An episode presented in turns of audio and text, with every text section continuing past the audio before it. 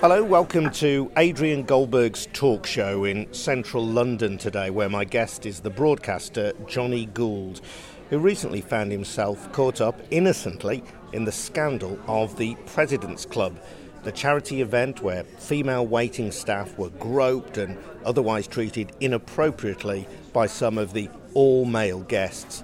Now, Johnny was wrongly named as one of the hosts of the event in a number of national newspapers he took them on. Johnny, hello. Just, uh, Hi, just tell Adrian. us why you, why you want to share this with us.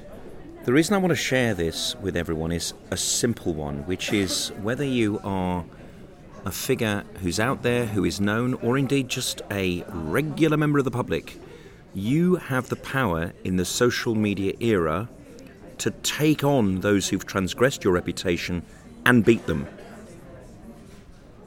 Let's talk about your reputation being transgressed then, because the President's Club scandal, the whistle was initially blown on it by the Financial Times. How did you find out that you had been wrongly named as one of the hosts? The Jeremy Vine show, I have a contact there who said, Hey Johnny, would you like to comment on the President's Club? And I'd been away on a train coming back from France, so I hadn't read about it. So I just thought they wanted me on as a talking head. They'd obviously found someone on the other side of the argument, and uh, I sort of promptly chucked back a few words without having read the article. And then, having opened up the article that they sent me, I recoiled at my name as word six and seven of the article. And that means that basically anyone who had shown any interest in the article might have trailed off at word 200, but every single one of them would have taken my name in and thought about that name. Oh, it's that bloke off Sky News or off Talk Radio, whatever. And my reputation and maybe even my jobs would have been shot to pieces by the morning. I was very concerned very immediately. I kindly turned down the opportunity from the Jeremy Vine show and got to work. You talk about the threat to your reputation. Once this had started appearing in national newspapers and obviously in their online versions as well, what kind of reaction came your way on social media? There were some very, very unpleasant tweets, which, in the heat of the story that day, and boy oh boy was it hot, were tweets by members of the public saying, at David Walliams, at Johnny Gould, at Boris Johnson, um, ashamed of yourselves, and all this kind of thing. And then they then repeated the Madison Marriage story as a link, which then was free to read without the paywall of the FT to cause more damage. Madison Marriage was one of the waitresses, but an FT journalist who had gone undercover. and who didn't distinguish which Johnny Gould she was talking about. The problem in the modern internet era, and these are things that are only apparent once the heat of these stories gets delivered, is that robots on Twitter then extract the first 20 words with either a Facebook link or a bit.ly link or any other link that they work with, and then print, tweet the first 20, 30 words, of which Johnny Gould was part of it, and translate it. I saw my name in Italian, in French, all over the world very, very quickly. And I thought, I'm in tr- real trouble here. Then I get a text from my friend Jonathan Freedland said, I won't go to bed until you tweet something. And there was, I have to say, a frisson of sudden shock and excitement at this because I knew that this was probably a big story, but I didn't know if it would be damaging or not, or whether actually it would be no publicity is bad publicity. I decided pretty quickly, having read it, that actually this was pretty serious and this would probably make headlines. I did make the judgment about if it appeared in the FT, how wide it would be received, and of course, it was extremely widely received. My friend, my comrade Johnny Freedland said very quickly, I'm not going to bed until you distance yourself from this. I tweeted something very quickly, and that started to allay the worst work because friends of mine who knew me in the media with lots of followers started liking and retweeting it, but that really wasn't the end of it at all. Phil Williams, who was presenting a nighttime show on Five Live at the time, incredibly found time to text me while he was on air saying, Is this you? I said, Of course it isn't. He said, Thought not. Um, what are you going to do? I said, Well, I've put out a, a tweet, and of course, I then went to bed having left it, and in the morning, I looked at the notifications, and there were literally hundreds of them. Some of them had caught fire, some of them had retweeted and retweeted. There was one particular tweet which had 600 retweets.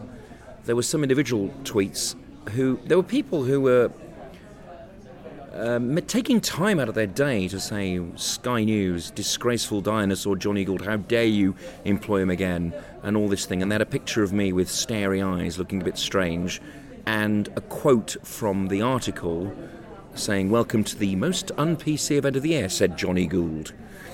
And sending it off to Sky News, ordering me to be sacked. I obviously dropped an email to Sky and to Talk Radio and various other places. You know, this isn't me. Lots of love.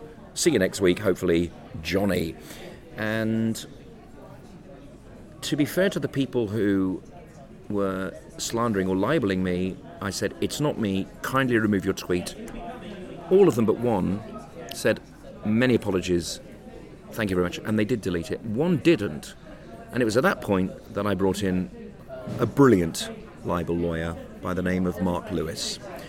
He of the Milly Dowler case, he of fighting on behalf of Jack Monroe against Katie Hopkins, and he who very swiftly wrote to the FT and indeed to The Sun and one or two other publications. Given that you were able to counter the allegations relatively swiftly on social media, why didn't you just let it lie at that point? Why did you decide legally to challenge the FT and The Sun? Because it was running away from me, Adrian initially I could deal with the individual tweets, but then mid morning came and there were three a minute. And it was like being at the fairground trying to knock the moles over with a hammer. And it was getting out of control. And there was this one tweet that had 600 retweets over a period of day, and I, I literally could not deal with the fan of impressions that that was creating. It was the one which at tag identified me and David Walliams, and for some reason Boris Johnson. I think he was part of a a prize. You know, have dinner with Boris Johnson. You know, and do I hear you know the big banker over there bidding thirty grand and all this kind of stuff? Yeah, I'll have dinner with Boris. Blimey, Bullingdon, here we come. Bravo. And that we were disgraceful and that we were misogynists, and it was just very bad news. So even though you had tried to shut it down, you'd taken to social media to defend your reputation, overnight the story had continued to grow and the slur, the stain on your reputation continued to grow as well. I needed an apology, that was the first thing. And I also needed them on social media, on Twitter, and on their website to clarify which Johnny Gould it was. It's not me. And furthermore, that wasn't enough because often you see, don't you, on page 37 the next day, a tiny little bottom hand right corner you know, we'd like to uh, clarify that the David Smith we reported on yesterday isn't, in fact, the estate agent. It's the, you know, it's the keyboard warrior, and we'd like to apologise. And I thought, well, that's that's that's just not enough because I am a TV presenter, a radio presenter, and the next time I'm on TV spouting off about anything, I don't want someone to say misogynist, President's Club this, that, and the other. And just so we're clear, we're not ascribing any inappropriate behaviour to any other individual, no. but the Johnny Gould, who was at the President's Club, shares a name with you, but wasn't you. I want to say, I know Johnny Gould. And I tweeted him that night, I texted him, I should say, and I said, listen, I just want you to know you've probably seen the action that I've taken. I want you to know very clearly that I'm not angry with you at all. In fact, I really want to say the, the guy has raised millions of pounds with his celebrity auctions. The guy is a force for good. He brags out the language being saloon, bar, and industrial, but nevertheless, he gets guys out there to give up 40, 50 grand for one off prizes you can't buy, and that money goes to worthy causes. So it really is very important to say that he didn't do anything wrong, he did what he does he does it beautifully and brilliantly, and long may his career continue. I wish him all the best. He wrote back saying, Take good care, mate. And so me and Johnny are cool. My anger was with the clumsy bit of journalism. That conflated that Johnny Gould with this Johnny Gould. Here we go. and so, uh, Mark Lewis, my lawyer, I was at the bottom of the well screaming up, saying, Help, what do I do? And he laid it out very clearly. He told me what the charges would be. He said it was no win, no fee, and that he would take his fees, which were not unreasonable, from any damages that I might be uh, awarded. He said that my case was absolutely clear.